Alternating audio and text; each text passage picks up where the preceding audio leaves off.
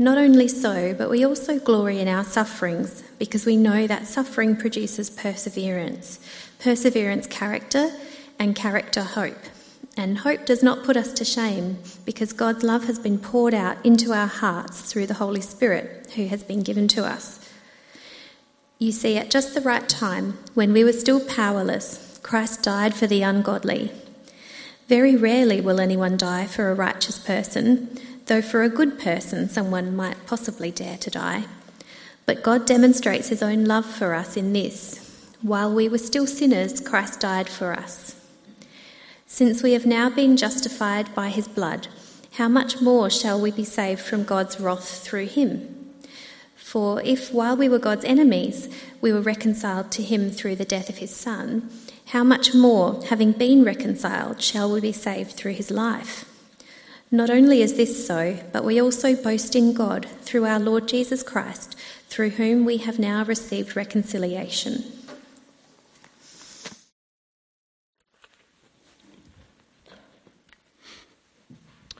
Thanks, Ellie. Good morning, everyone we haven't met before, my name is Carl. I'm the pastor here at Trinity Church Unley. It's lovely to be here with you today.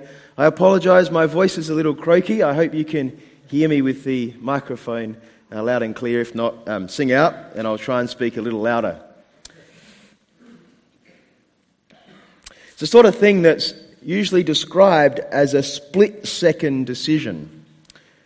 But for Lance Corporal Matthew Croucher, he actually had seven seconds to make up his mind. What was he going to do? I've got a photo of Matthew Croucher on the screen behind me. You can see him up there. He was a Marine. He was working in the Helmand province of Afghanistan. And one day, he and a company of 40 other soldiers were sent out to investigate a suspected Taliban bomb making factory. And during the mission, Matthew, with his close mates nearby, accidentally set off a tripwire and he exposed a deadly grenade. Matthew says the following He says, I've set this thing off and I'm thinking I'm going to do whatever it takes to protect the others. He says in the article that I'd read that he'd rehearsed this sort of thing before in his mind. He knew that grenades would probably kill everyone who was in a five metre radius. And so he yells out, Grenade! Take cover! And he himself dives on top of the grenade. He rolls on his back onto the grenade, pressing his backpack onto the grenade. He had inside his backpack a, a rocket, a lithium battery pack, and a medical kit and he presses it down hard on the grenade. And seven seconds after tripping that wire, there's an almighty bang. Matthew's thrown into the air. His actions save the lives of those who were with him. And 30 seconds later, when the dust kind of settles, Matthew realized that he wasn't dead. In fact, short of a nosebleed, he was pretty much intact. His backpack, though, was a little worse for wear. You can see it on the screen there. You might be able to see it. It's a bit tattered. Billy McFadzean wasn't so fortunate. Billy was a 20 year old. He found himself in the Battle of the Somme during the First World War. On the 1st of July 1916, while unloading a crate of bombs, he saw some of them slip down into a crowded trench and he saw two pins dislodged from the bombs. Let me read you a little bit that comes out of the London Gazette from 1916. It says this Private McFadzean, instantly realizing the danger to his comrades, was heroic enough to throw himself on top of the bombs. The bombs exploded, blowing him to pieces, but the only other man, only one other man was injured. He well knew the danger, being himself a bomber, but without a moment's hesitation, he gave his life for his comrades. Billy McFadzean was awarded the Victoria Cross posthumously, and he's remembered by many Northern Irelanders in a famous song. These stories are pretty shocking, aren't they? But they also demonstrate so clearly that love can be sacrificial. the love that Matthew Croucher had for the rest of his command, it caused him without a hesitation to put his life on the line for his friends. And for Billy McFadzean, that love cost him his life. I want you to see today that this is the sort of love that, that Paul has on view in Romans chapter 5. And Paul tells us that love like this well, that's rare. We don't see it too often. Not every soldier has a Victoria Cross, brave as they may all be. Not everyone is willing to make the ultimate sacrifice. We've been working our way through the book of Romans for a number of weeks now, and we've seen some, some great truths about God and about humanity. But for me, what's so powerful and so meaningful about chapter 5 of Romans is that it, it paints a picture of the depth of God's love for his people. And I think, in a way, this is a new angle for us in the book of Romans. A new angle for us. I know that some of you here are lawyers or have a legal background. I want you to know this morning that you are very much loved um, among us. And so, what I say, really, I mean no offense here, but as I read through chapters 1 to 4 of Romans, I sometimes kind of get the feeling that I'm sitting in a lawyer's office. All the talk about justice and righteousness. It's all very strict and proper and calculated and logical and ordered. But chapter 5 of Romans is different, isn't it? Because in chapter 5, we see words of love. And that love is incredible and it's deep and it's rich and it's profound and it's life giving. I've spoken about the book of Romans as being a little bit like a trek up Mount Lofty. And I want to keep reminding you of this because by the time we finish our series in Romans, I'd love you to be able to think back over the book as a whole and be able to remember where the milestones in the book are. So let me just recap our journey with you very quickly. We started our journey in Romans with Paul's thesis statement in chapter 1. You might remember that from verses 16 and 17. This is what Paul says. This is his main argument for the whole book. He says, I'm not ashamed of the gospel because it is the power of God that brings salvation to everyone who believes. First to the Jew, then to the Gentile. For in the gospel, the righteousness of God is revealed, a righteousness that is by faith from first to last. Just as it is written, the righteous will live by faith. And in the remainder of chapter 1 and chapter 2, and indeed the first part of chapter 3 of Romans, we saw Paul paint a picture of humanity that was under God's wrath. Humanity under God's wrath. And it kind of reached this climactic point in chapter 3, verses 10 and 11, where we read this. So Paul says, There is no one righteous, not even one. No one who understands. There's no one who seeks God. All have turned away. They have together become worthless. There is no one who does good, not even one.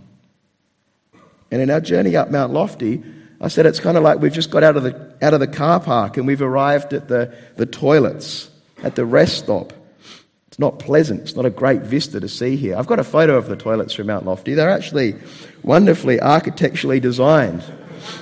I want you to see past that for a minute and I want you to imagine what they look like inside at about 11:30 on a Saturday morning when hundreds of blokes have used those toilets. That is the vista that Paul is painting for us at this point. And by the time we get to this point in chapter 3, a problem has been fleshed out. God has promised to make a family for himself, a numerous family. But we've also seen that God is a holy God. And he can't have a family of people who don't meet up to his expectations. And the question we posed is this How will God stay faithful to his promise without compromising his own justice or without compromising his own integrity. Because to do so would mean that he's no longer God. How will God's righteous wrath be revealed? And the answer is given at the end of chapter 3. The answer is that it will be through Jesus and through his atoning sacrifice. In Jesus' death, the wrath of God is satisfied. And we learn that those who have faith in Jesus, they are justified. It's a great vista. I've got a photo of a cross just to remind you of that, marking our vista in our journey up Mount Lofty. We're justified by the atoning sacrifice of Jesus. And then last week in chapter 4, I wanted to show you clearly that faith was the means by which we are incorporated into God's family.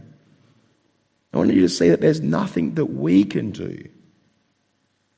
I told you last week that this kind of flies in the face of our natural instincts because so often we're told to try and be good. Do we think being right with God is about us doing the right things? And that flies in the face of what Romans chapter 4, verse 5 says. Let me read to you again these words. It says, To the one who does not work, but trusts God who justifies the ungodly, their faith is credited as righteous. I don't know how to represent this on our journey other than to put a photo of a bike up there. If you were with us last week, this photo will make sense. Because I showed you this idea that you can't ride a bike where the steering has been reversed. Because our instinct tells us how to ride a bike. It's part of our instinct, our natural instinct, to think that we are saved by doing the right thing. But Romans chapter 4 tells us no, it is through faith. And even that faith is given as a gift. It is through our faith that we are made right with God. It's been a big journey so far, hasn't it? Can you see what I mean, though, when I say it feels a little bit like we're sitting in a lawyer's office? Paul's gone to great effort to show us how it all works. He's explained the legal implications, he's explained the mechanism behind how God can still be God and yet create a family for himself made up of people like you and me.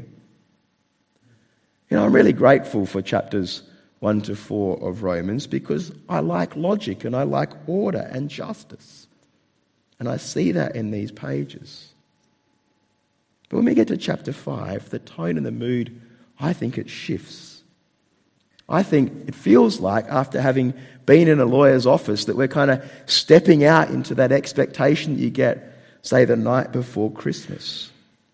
You know that feeling when the end of the term ends and the end of term four and you roll into Christmas holidays? I think that's a little bit what chapter five feels like as we read our way through it. And did you notice as Ellie read to us that chapter five is even filled with those words of Christmas, peace and love and hope? The words of great contentment and joy, aren't they? After being in the lawyer's office, it's like we've settled down on the sofa with a glass of mulled wine or eggnog and we're watching a crackling fire. See, these words of peace and hope and love are words that are, bring forward tremendous expectation. I want to take a look with, with you at them this morning. Paul begins with the idea of peace.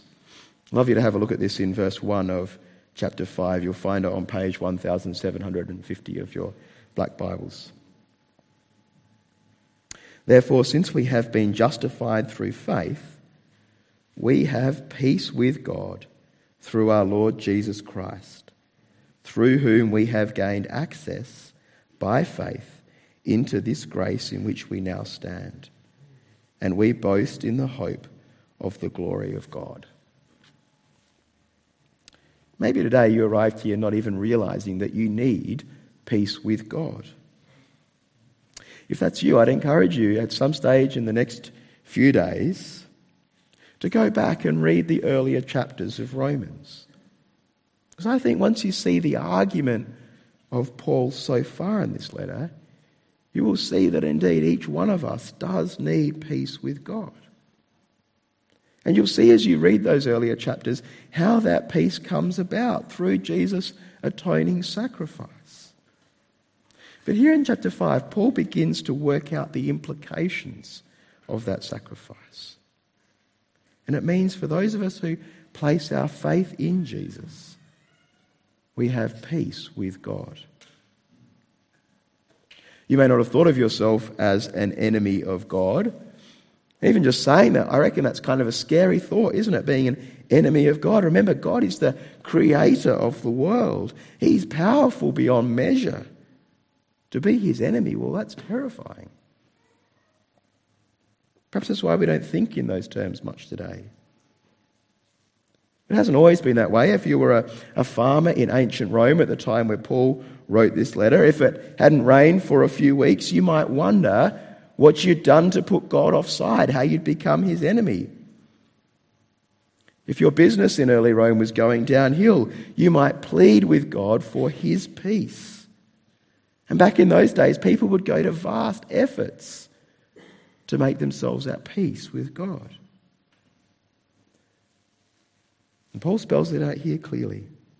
If we are justified through faith, we have peace with God. And if we have peace with God, then we have access by Jesus into a space of grace. Access into a space of grace. I wonder if you ever had one of those special magnetic swipe cards that lets you in somewhere special. I have one that allows me to get into the gym that I should use more often. Um, at least I have one, um, and I keep it in the car that I use to go to the gym. Last week, or a couple of weeks ago, our car had a unfortunate little bingle and it needed to spend a few weeks in a crash repairers, and my card was stuck inside the car, wherever that was. I forgot about this. I borrowed a car and I went to the gym early on one Saturday morning, and I got out of the car and I realized at that point that I didn't have my access card. I went up, thought, I'll just go and stand by the door and see what happens anyway. And I walked up to the gym door and I like waved my arms around. I'm hoping that someone inside will come and get me. But without my access card, there's just no way that I was getting into that space. No way anyone was letting me in. I had to turn around and go home, go back to bed. what a shame, hey? Can you see here the great delight that Paul has in being justified? It means access into that space where we are in the grace and favour of our God. Means access into the place where we have peace with God. It's no longer any hostility between us and God in that space. And I want you to see that this is a present reality for us today who place our faith and trust in God. It's a present reality, something that we can have today. I want you to also see, though, that peace with God doesn't necessarily mean that the Christian life will be a life without suffering or difficulties. It becomes clear in verse 3 when Paul says this. He says, Not only so, but we also glory in our sufferings, because we know that suffering produces perseverance, character, and character hope. And hope does not put us to shame, because God's love has been poured into our hearts through the Holy Spirit who has been given to us. For some of us, this might not have been your best week ever. For some of us, we might be working through some pretty painful or pretty difficult things at the moment. You might be in the midst of sickness or pain or heartache or some uncertainty. If that's you today, suffering might feel a very real thing for you. Before we move on, I just want to say to you if that's you, feel free to come and have a chat with me or someone else in our leadership team if you think there's any way in which we can care for you. We'd love to pray for you in that suffering today. Suffering remains a part of the Christian life in the here and now, even though we have peace with God. Paul acknowledges that. But he goes on to say something else about suffering. He says it produces perseverance and character and hope. You might be wondering this morning, how can that be possible? Well, here's at least one way that I can make sense of these words. Suffering forces us to look forward, or put another way, suffering forces us to hope in a time where we will suffer no more. If you're younger than 40 today, you might not realize this, but for many of the rest of us, we hurt every day. For some of us, our bodies hurt, and that pain grabs our attention all the time. I'm fortunate enough to, well, I have a little bit of a cold today, to be pretty much okay most of the time. But you know what? In the last few years, nearly every morning when I get up, my left ankle hurts. Hurts for the first few steps every time I get out of bed. I'm looking forward to a time when I wake up where my ankle will not hurt when I get up in the morning. Having a sore ankle in the morning, just in a very small way, helps me to hold on to the promises of God, to look forward to a time where there will be no more pain and no more suffering. The Bible tells us that that time will come in the new heavens and the new earth, where there will be no mourning, no more sickness, no more pain. I wonder if you're looking forward to that day when Jesus returns today. You looking forward to that day? I think your answer to that will depend a little bit on where you're at in life. See, I got a hunch. I reckon if you ask a bride or an eager husband about 24 hours before they get to, before they're about to be married, if they would like Jesus to return, I reckon they'd probably say, Of course, we'd love Jesus to return, but maybe just in a couple of weeks. Just let us get married first. What about if you ask a student who is really struggling hard, working really hard with their study, burning the candle at both ends, getting up early in the morning to study and studying late at night, and the material they're trying hard to learn, it's just not going into their mind. It's just not working. See, if you ask them kind of the night before their exam, would you like Jesus to come back? I reckon they'd say, Hallelujah, bring it on. Please come back tonight. I think the same goes if we're in pain or we're suffering. It's when the suffering's acute that we hope and we yearn and we are eager for the world to be put right. I think that's sort of what Paul's got on view here. Suffering makes us yearn for the world to be put right, to hope and long for that day. And Paul says it's a hope that won't disappoint. That's the sentiment of verse 5. And Paul says, And hope does not put us to shame because God's love has been poured out into our hearts through the Holy Spirit who has been given to us. The hope that we have in God is the hope of the new creation and the things being put right. And that hope won't put us to shame. It won't one day be shown to be a false hope. I wonder if you've ever experienced a false hope. When Meredith and I were first married, we were both students, and that meant that eating out was a bit of a treat for us. Um, we'd been saving up for a while, hoping to go to a great meal at a restaurant in town. We'd had this restaurant recommended to us, and we were really looking forward to it. We were hoping to experience the sort of food that we'd never eaten before, and we were both looking forward to it. Anyway, when the night finally came, we walked into the restaurant, and immediately something didn't quite feel right. Um, but not kind of wanting to dampen the mood of excitement that both of us had. We sat down and kind of ordered our food, and you know, it was actually thoroughly disappointing. It's not so much that the food was bad, it just it wasn't at all what we were hoping for. Our hope had been put to shame.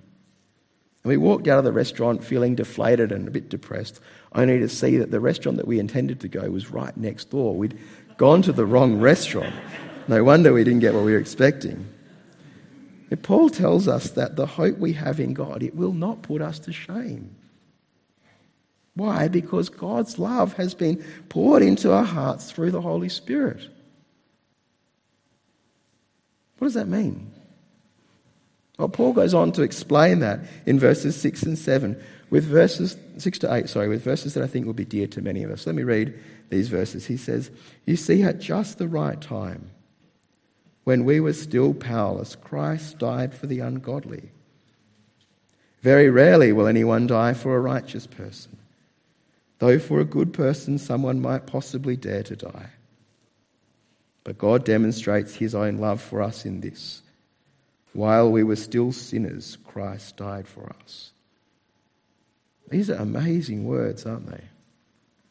They show us how peace and hope and love are connected together.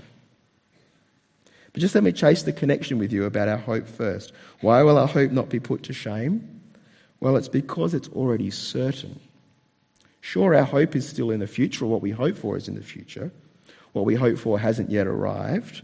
We're not already in the new creation, are we? That's apparent as we look around the world.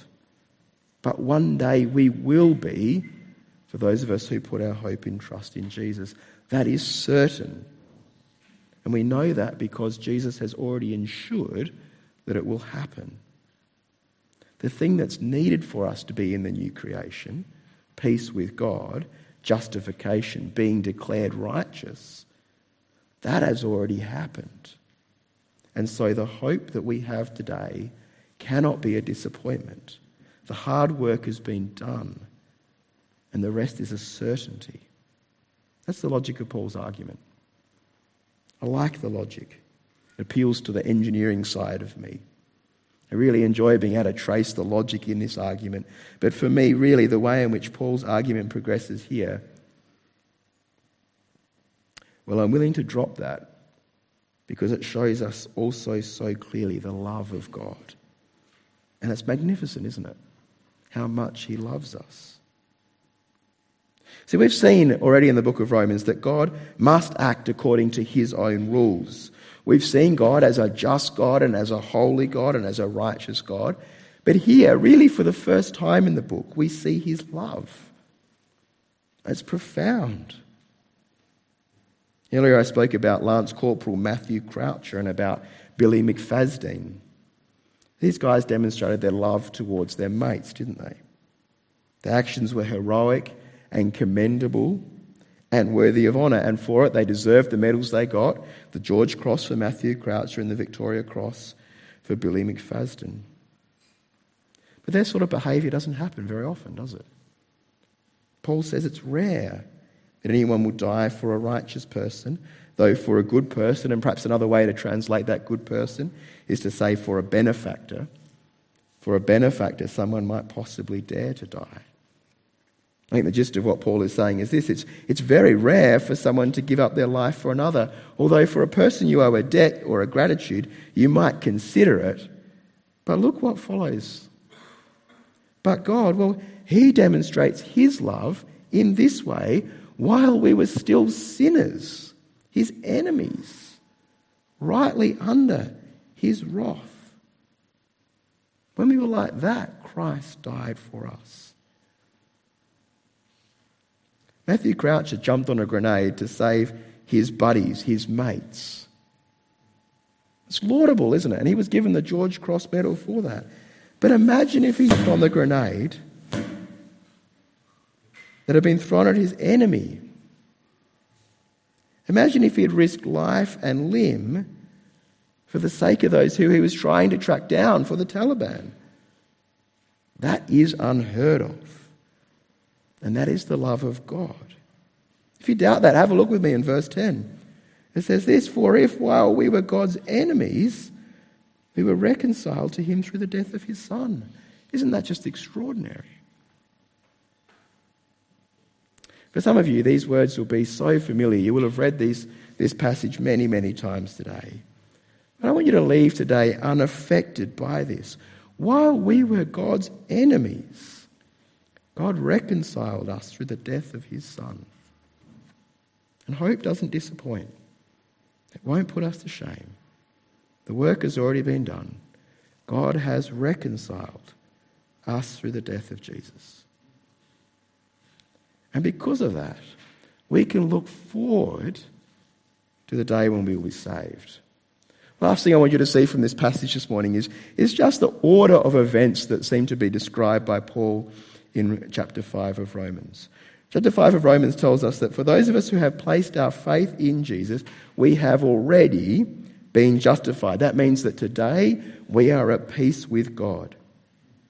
We have in now, we have in the here and now, hope in the promises of the new creation. That hope is guaranteed by what's already happened the death and resurrection of Jesus. Our hope, or perhaps the subject of our hope, the new creation, that still lies off in the future.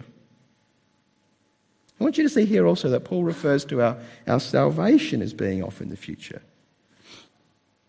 It might like, might seem a little bit like semantics, but I just want you to see the order here today. Verse 9 demonstrates it clearly. We have been justified now by the blood of Jesus, so that on the day when God's wrath is revealed, the day of judgment, we will be saved. I take it we'll be saved in that day from God's righteous wrath through the work of Jesus. So, what does it all mean for us? Well, it means we can have great confidence about what will happen when we die or about what happens when Jesus returns. Great confidence if we have placed our faith and trust in Jesus. If we acknowledge Jesus as Lord, then we're at peace with Him and with God. And we know that we'll be with Him in that place of grace. One day we'll be with Him in the new creation. Romans chapter 5, it also paints for us a picture of what our God is like. And it's a, an angle or a, a painting that we haven't seen so much in Romans so far. Romans chapter 5 shows us with great clarity the love of God. Shows us the extent that He would go to welcome us into His family. I reckon Matthew Croucher was one impressive guy. I reckon he deserves the medal that he got. Imagine jumping onto a grenade. What a way to demonstrate to your mates how much you care for them. But God jumped on a grenade for the sake of his enemies. That's what God's love is like. Let me give thanks to that God. Father God, what a love you have for us. We praise you for that love. We thank you that while we were your enemies, you gave up your Son for our sake. We praise you for your mercy and your grace and your love, which you have lavished upon us. Amen.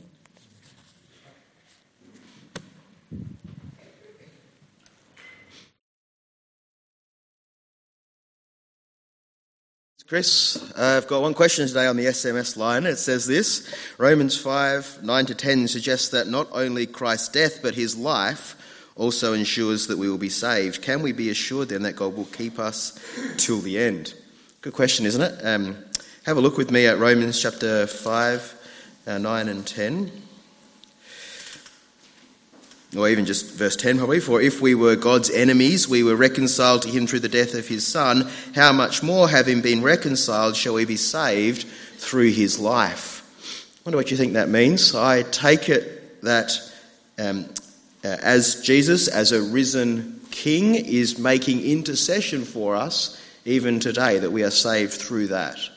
Um, I think some of this is also sort of fleshed out a little bit further in chapter 8. I think chapter 8 in many ways in Romans acts as a way of sort of fleshing this out a little bit further for us. In Romans chapter 8, it talks about the role of the Spirit in our life. And I thought I'd just read to you from verse 10 as a way of kind of um, giving us the assurance. It says this, but if, so this is chapter 8, verse 10, but if Christ is in you, in other words, if we have union with Christ uh, through his life, if Christ is in you, then even though your body is subject to death because of sin, the Spirit gives life because of righteousness.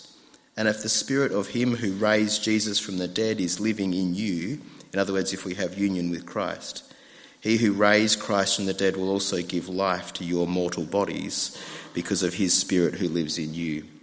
I think that's sort of that union with Christ, who is alive today, is part of what it means to be saved through His life. That we're united with Him, we are of Him and uh, known by Him. I hope that kind of answers that question a little bit. Please come and chat with me after if you'd like to ask anything else about the passage. Thanks, Matt.